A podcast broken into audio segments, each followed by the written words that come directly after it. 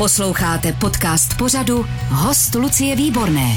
Hezké dopoledne je pátek, tak jsem si říkala, že by se mohla hodit nějaká inspirace na cesty. Můj dnešní host je totiž fotograf i cestovatel, i když vystudoval speciální pedagogiku a fyzioterapii. Je to Martin Bitman, vítám vás tady, dobrý den. Dobrý den, děkuji za pozvání. Martine, eh, ke mně se dostala vaše knížka 10 let na cestách, kde je, já nevím, možná setina toho, co jste prožil, vyfotografoval, možná tisícina, protože na cestách už jste skutečně mnoho let a máte za sebou 19, možná 20 velikých expedic a výprav.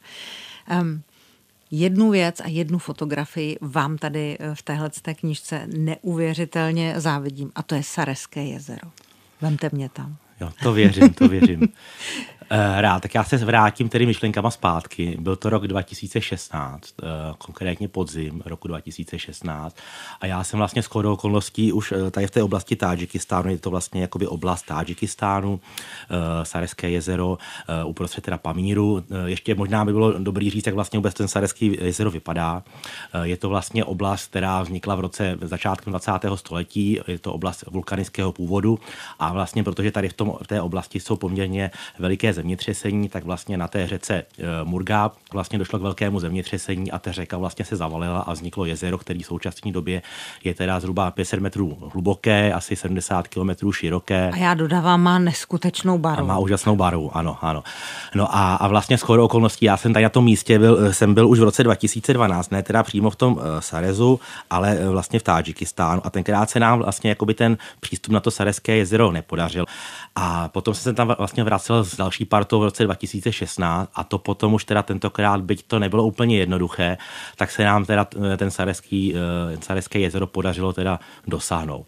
Eh, nebylo to vůbec jednoduchý, protože vlastně v té době na Pamíru už je podzim, půlka října, přece jenom tam panovaly už docela jako chladné teploty kolem nuly a Zároveň eh, je to oblast, která teda nikde, nikdo nic, nikde vlastně nikde nic není. Jo? Tam vlastně žije pár obyvatel na kilometr čtvereční, Poslední taková vesnice nedaleko toho Sarezu je Bulunkul, což je taková jako eh, poměrně známá turistická vesnice na Pamír Highway. Eh, je to oblast, která byla údajně jakoby nejchladnější osídlenou osadou na světě, kolem 50 stupňů pod nulou. A to je vlastně poslední místo, eh, se kterým se, jakoby, se setkáte s lidma, potom už jsou to jenom pastevci, nějaký případně prostě samozřejmě zvířata a podobně. Takže zásoby sebou. Zásoby sebou, všechno sebou. Ano, všechno sebou. Eh, já vlastně de facto, ať už jedu, na tři dny, na, na 14 dní, na měsíc, na půl roku, balím de facto pořád stejně. Eh, je to zhruba 20-25 kg batohu, eh, s tím, že teda si člověk musí určitě vzít nějaké zásoby sebou, musí si vzít jak teplé, tak nějaké jakoby lehčí oblečení, musí si samozřejmě vzít vařič, konkrétně teda většinou nějaký benzínové vařiči, aby přeci jenom, abyste si tam jakoby to mohla něco, mohla něco uvařit, ohřát. Jinak já vlastně, když takhle chodím, tak nikdy, nebo chodíme s těma dalšíma lidma, tak nikdy nepoužíváme žádné průvodce nebo nějaké agentury, vždycky samozřejmě cestujeme na vlastní pěst. A zrovna tahle ta oblast uh, Sarezu není úplně jako nějak turisticky proskoumaná.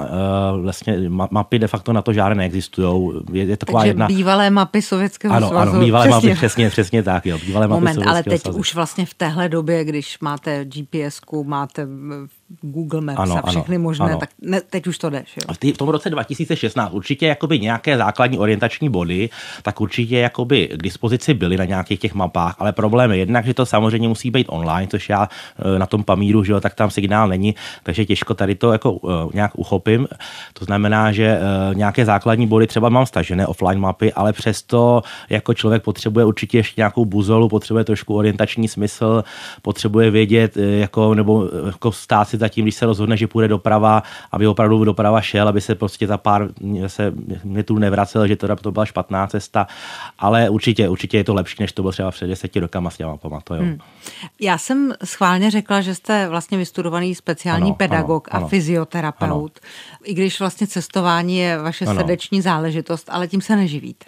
Ne, tím se neživím, eh, je to můj obrovský koníček, taková droga, zdravá droga, protože opravdu já, když eh, nejsem někde půl roku nebo rok na nějaké cestě, expedici nebo takhle, tak je to se mnou k nevydržení, to by určitě manželka potvrdila.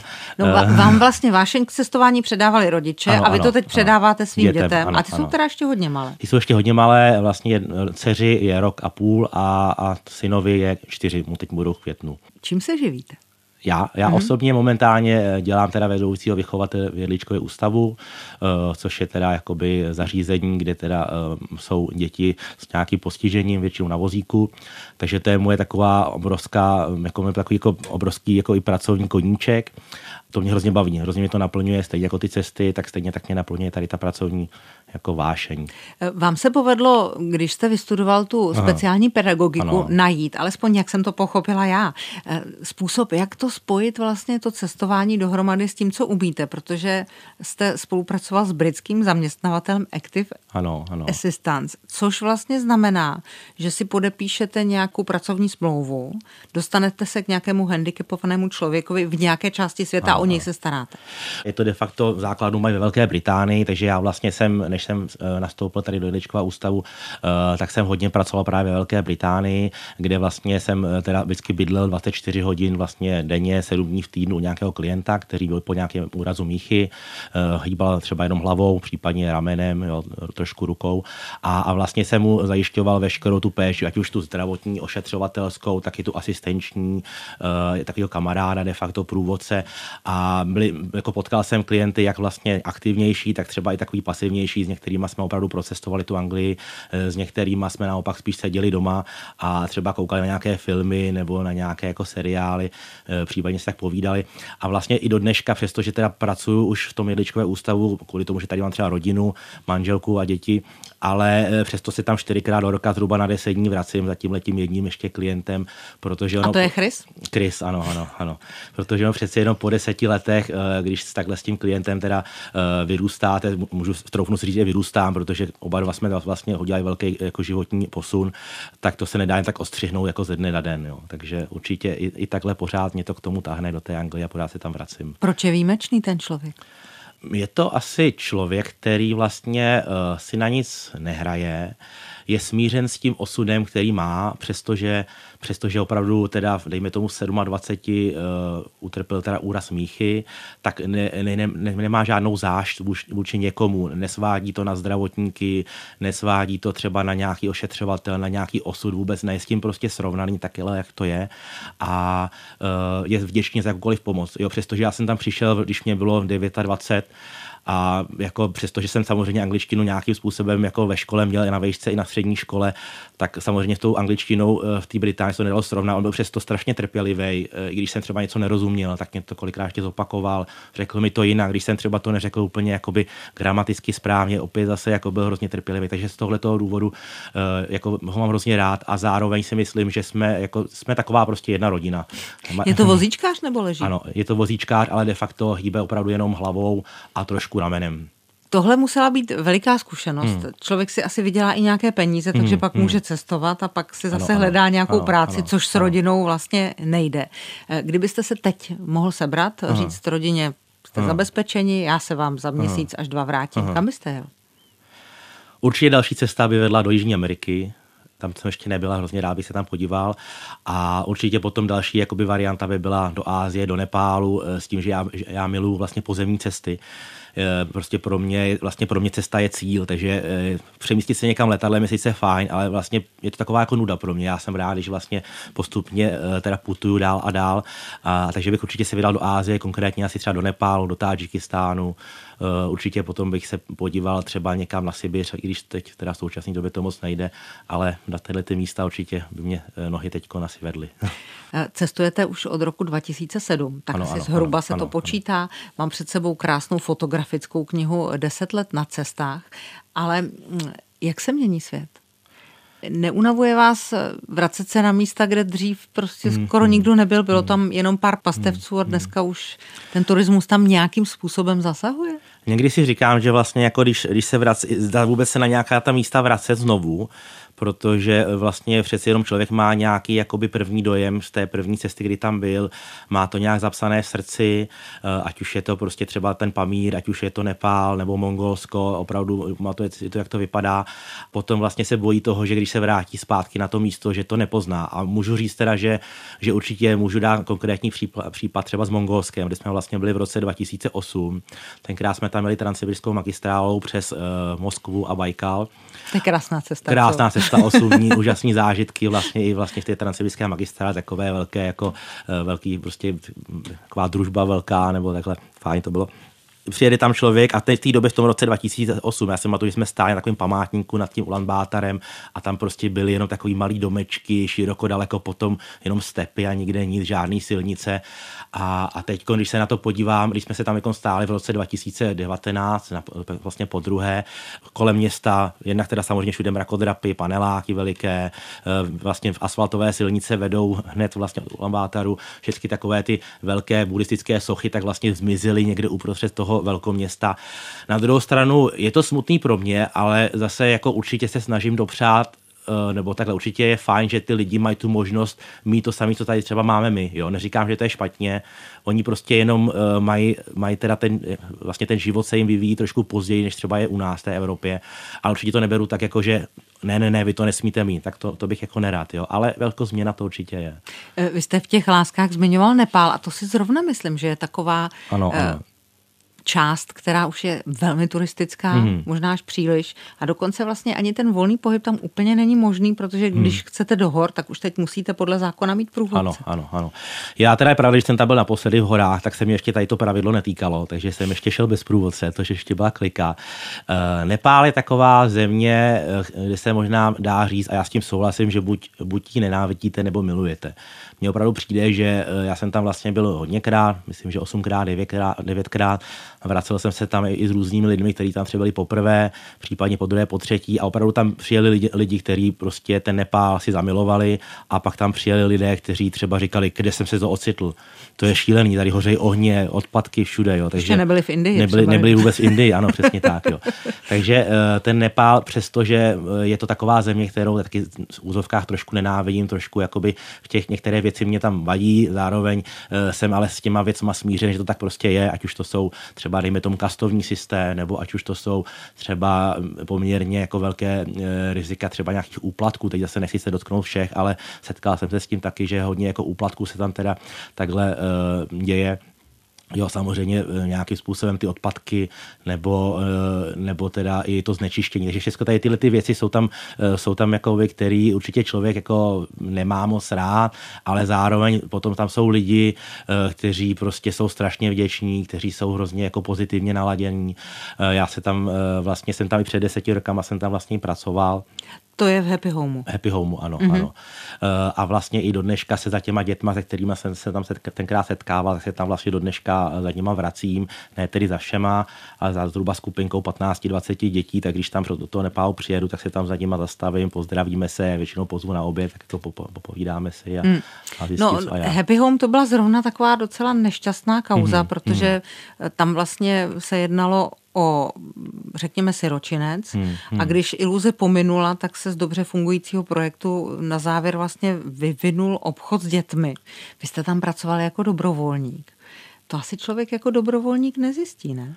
Byl to vlastně strašný show, když jsme to zjistili, respektive nebyl jsem to jenom já, byly to teda skupinka zhruba 4-5 eh, lidí dalších. Já jsem tam vlastně přijel v září 2012, eh, když jsem vlastně po těch mých vysokých školách jsem se rozhodl, že bych chtěl se vydat někam takhle do světa a zkusit něco takového jako dobrovolnického, že to spojím vlastně jak tu speciální pedagogiku, tak zároveň spojím, dejme tomu, tu lásku k tomu cestování. A myslel jsem, že tam vlastně budu mít na starosti teda jednak nějaký teda učení, dejme tomu angličtiny nebo případně dalších předmětů. A krom toho teda, jakožto dobrovolník, tak jsem myslel, že tam budu zajišťovat takovou jako koordinaci mezi vlastně sponzorama a tím domovem, případně prostě třeba chodit s těma dětma na různé zdravotní vyšetření, zajišťovat jim takovou, jakoby, dejme tomu, jako ten servis kolem toho dětského domova. No bohužel vlastně po těch třech měsících, co jsem tam vlastně takhle působil a seznámil jsem se tam ještě teda s dalšími lidmi, Eh, tak začaly děti chodit za námi, když jsme si teda získali nějakou důvěru vzájemnou, přeci jenom asi, že kdo zná takhle, kdo pracuje s dětmi, eh, tak ví, že to nějakou dobu trvá, takže zhruba po dvou, po třech měsících tam námi začali chodit, že přeci jenom happy home není tak jako ten pravý happy home, jak by ná, jako název napovídal, ale že teda krom toho, eh, že teda tam dochází k nějakému jakoby obchodu s dětmi, kdy vlastně opravdu ty děti mizí, nevrací se neznámo kam, prostě někam, někam zmizí, ať už do Indie nebo někam do dalších států sousedních, tak zároveň samozřejmě dochází eh, potom nějakému fyzickému týrání, psychickému, sexuálnímu a potom v úzovkách neposlední řadě, což jsme brali úplně takovou jako maličkost, byly nějaké finanční úniky, ale to už pro nás bylo v úzovkách těma srovnání s těma závažnýma problémy úplně jako nic. Potrestali je nakonec? Jak to eh, dopadlo? Nakonec ten ředitel, po té, co jsme vedli několika měsíční, respektive asi dva roky nějaké soudní bitvy, tak ten ředitel teda skončil na jeden rok ve vazbě. Bohužel ale za tu dobu, co teda byl ve vazbě, tak eh, ten eh, domov vedla jeho manželka. Eh, on se vlastně po roce z té vazby nějakým způsobem vykoupil a vrátil se na to stejné místo, kde teda před těma rokama začínal a údajně ten domov funguje do dneška, akorát teda si dává větší pozor na toho, na ty lidi, který tam teda pouští.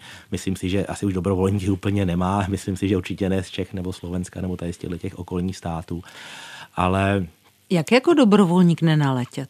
Protože jako je to altruistická činnost, Jasně. člověk chce hmm, udělat hmm, něco hmm. dobrého a dá hmm. tomu klidně i ne hmm. týdny, ale měsíce. Eh, určitě, eh, určitě tady ta věc je hrozně potřebná, určitě bych nerad, aby tady z toho mého vyprávění eh, byl nějaký pocit, že třeba rozhodně nepodporujete tady tyhle ty organizace, nejezděte nikam dobrovolničit, to stoprocentně ne.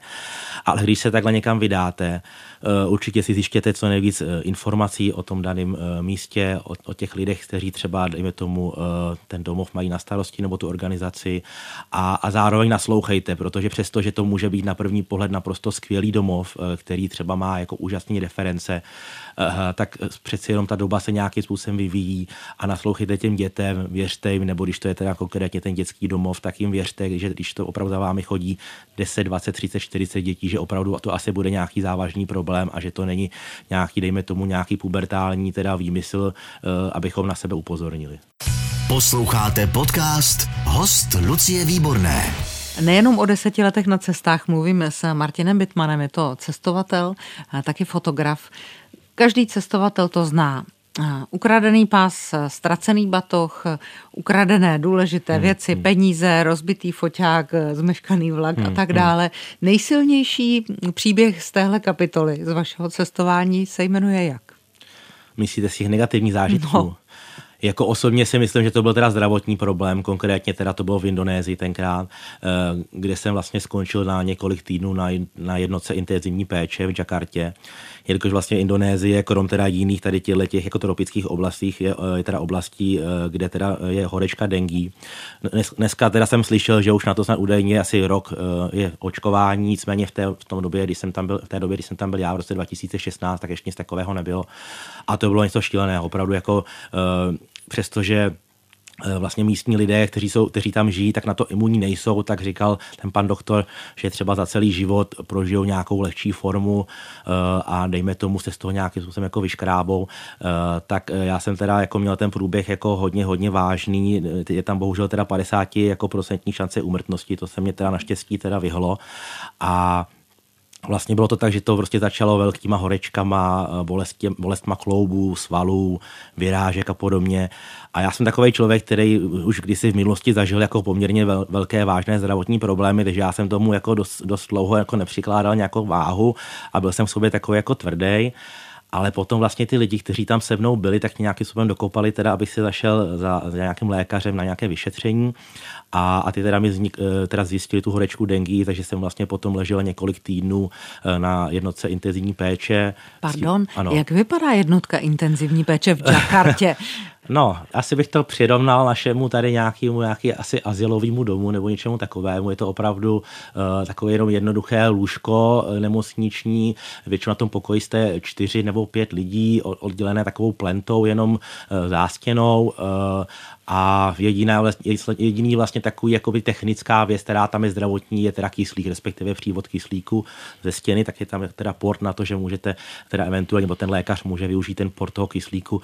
Jinak je to opravdu jako běžná, běžná místnost, jako kdybyste šla kamkoliv na nějakou jako ubytovnu někde, prostě jako ne úplně, ne úplně příjemnou. No. no, ale jste tady, Ale jsem tady, přežil jsem tady, jste. přežil Jídlo jsem to. vám nemusel nikdo donášet, to vám tam občas to, to, mě, někdo to dal. mě tam nosili, ano, uh, byť jsem teda zubnul asi 12 kilo, protože ono v té, v té době, kdy vlastně teda jsem tu dengi měl, tak, uh, tak opravdu člověk jako nemá moc chuť k jídlu, zároveň má obrovské vlastně křeče v břiše, jo, a takové jako spoustu dalších zdravotních věcí, tím vás úplně nechci zatěžovat, ale uh, každopádně jako přežil jsem to a protože mě, já jsem takový člo, člověk, který se úplně nerad vzdává, tak jsem si potom asi 3-4 týdny dal oraz, a přestože teda to rodina moc jako ráda neslyšela, tak jsem místo z té Jakarty nezamířil do Prahy, ale zamířil jsem ještě do Nepálu, kde jsem potom šel nějaký asi dvouměsíční, nebo, pardon, eh, měsíční, měsíční trečíček kolem Langtangu a podobně. Vlastně v té době to akorát bylo potom zemětřesení, takže to a bylo tady je z toho náročné. ta poslední fotografie v knize. Hmm, hmm, hmm. Ta, tam,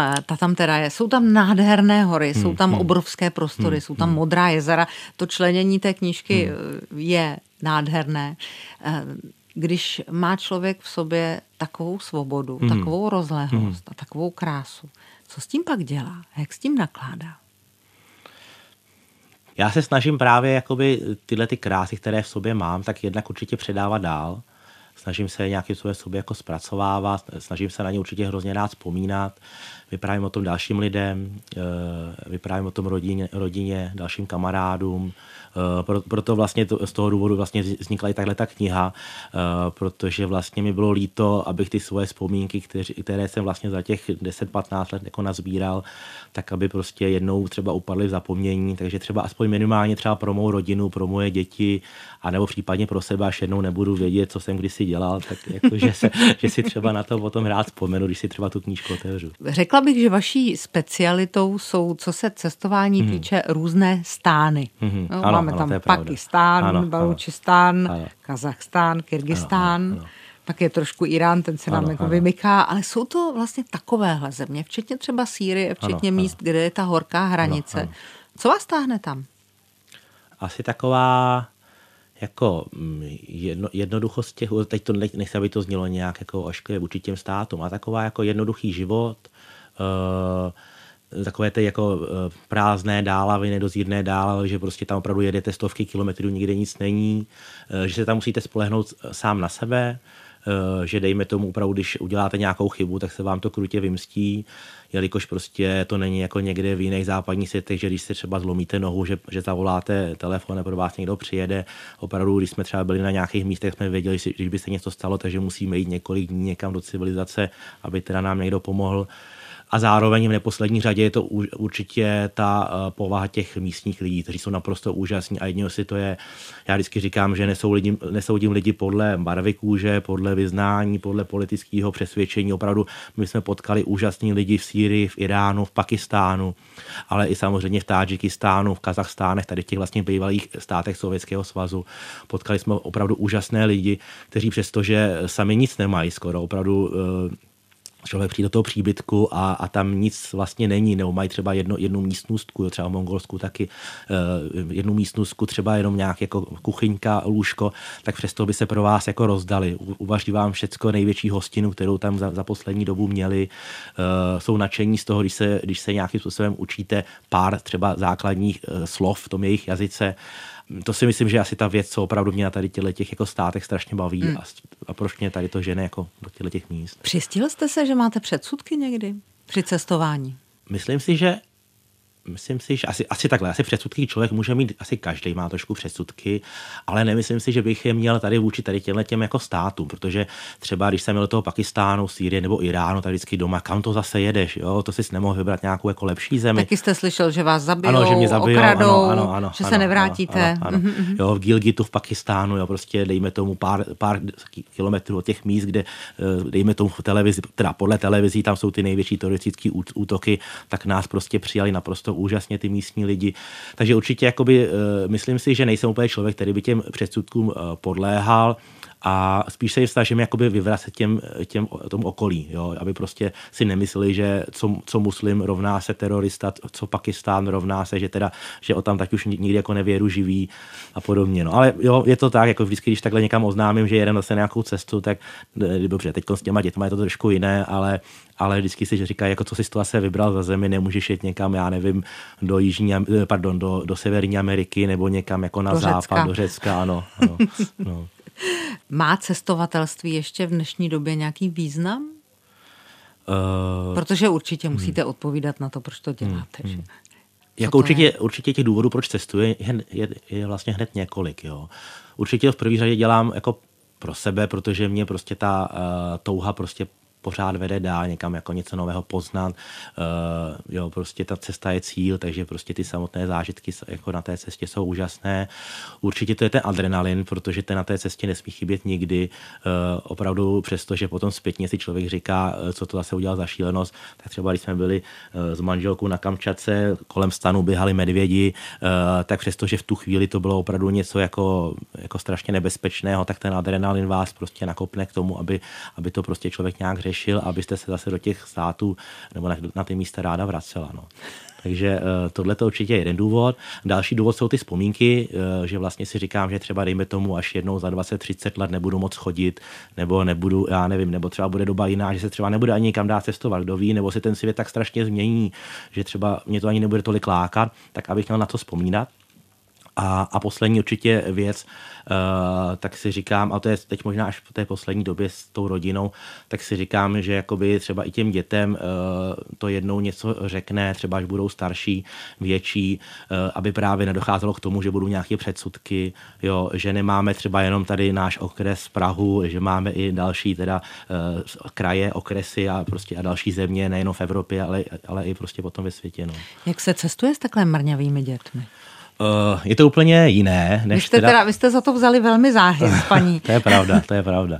My jsme vlastně hned první, první rok, kdy vlastně tomu synovi Tomášovi byli, bylo rok a dva měsíce, tak, tak jsme vlastně vyrazili uh, vlakem na Balkán přes vlastně č, uh, Chorvatsko, Černou horu, uh, do Černé hory, do Srbska a Rumunska vyrazili jsme tam teda hned takhle záhy. No je to úplně něco jiného. Samozřejmě člověk musí to hodně přizpůsobovat těm dětem, ale zase jen do určitý míry. Mně přijde, že tady ty malé děti, že jsou rádi hlavně tam, kde jsou ty rodiče. Je jim celkem jedno, jestli, jestli je, já nevím, v Čechách, nebo jestli je v Ázii, nebo jestli je někde v, v Africe, nebo takhle. Ale myslím si, že hlavně uh, musíte jakoby uh, nějakým způsobem prostě udělat to zajímavé i pro ty děti, nejenom pro vás, ale i pro ty děti. To znamená, že dejme tomu prostě jedete tím vlakem a teď v tom vlaku to není jako, že člověk si odpočine, čte si nějaké cestopisy nebo si píše deníky, ne, to opravdu člověk prostě musí být 24 hodin na nohou a ukazuje mi různý světýlka a různý tabule a různý nádraží, kam kudy jedeme. Jo, takže opravdu uh, my jsme vždycky, když se takhle vracíme z těch cest s těma dětma, tak říkáme, že bychom potřebovali další jako třeba tři týdny dovolený jenom pro nás abychom si odpočinuli, abychom prostě nemuseli pořád koukat, kam třeba to dítě běží, nebo eh, co třeba je nějaký riziko, že by někam spadlo hmm. a podobně. No. A co dá člověku víc do života? Práce s handicapovanými hmm. lidmi v Jedličkově ústavu, hmm.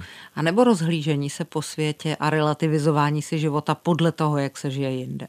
Já si myslím, že obojí vám dá něco ať už ta práce v Jedličkově ústavu, nebo případně vlastně i v té Anglii u těch uh, klientů po úrazu míchy, nebo i to cestování, od každého si vezmete něco, protože vlastně uh, jednak vlastně v tom světě jsem uh, teda opravdu teda přišel na to, že je jedno, jestli ten člověk je takového vyznání nebo takové barvy kůže a podobně, tak stejně tak, ale jsem zjistil třeba při té své práci v Jedličkově ústavu nebo v té Anglii, že člověk s postižením nerovná, nerovná se rovnou nějakým způsobem člověk nešťastný. Často to jsou lidi, kteří jsou svým ostudem naprosto srovnaní. Eh, jsou to lidé, kteří vás naopak eh, naplňují nějakou vlastně jinou láskou, třeba ve, jako ve smyslu jako k vaší osobě. A že si myslím, že určitě z každý z té kapitoly se dá něco jako vzít do toho života. Fotograf a cestovatel Martin Bitman. Trošku jsme se navnadili, tak kam asi na víkend pojedeme. Martine, děkuji, že jste byl mým hostem a přeju vám dobré cesty, ať se vám daří. Já děkuji za pozvání, mějte se hezky, naschranou. Lucie Výborná od mikrofonu přeje hezký den, ať se dneska daří i vám. Všechny rozhovory z hosty Lucie Výborné můžete slyšet na webu radiožurnál.cz, v aplikaci Můj rozhlas i v dalších podcastových aplikacích nebo na YouTube kanálu Radiožurnálu.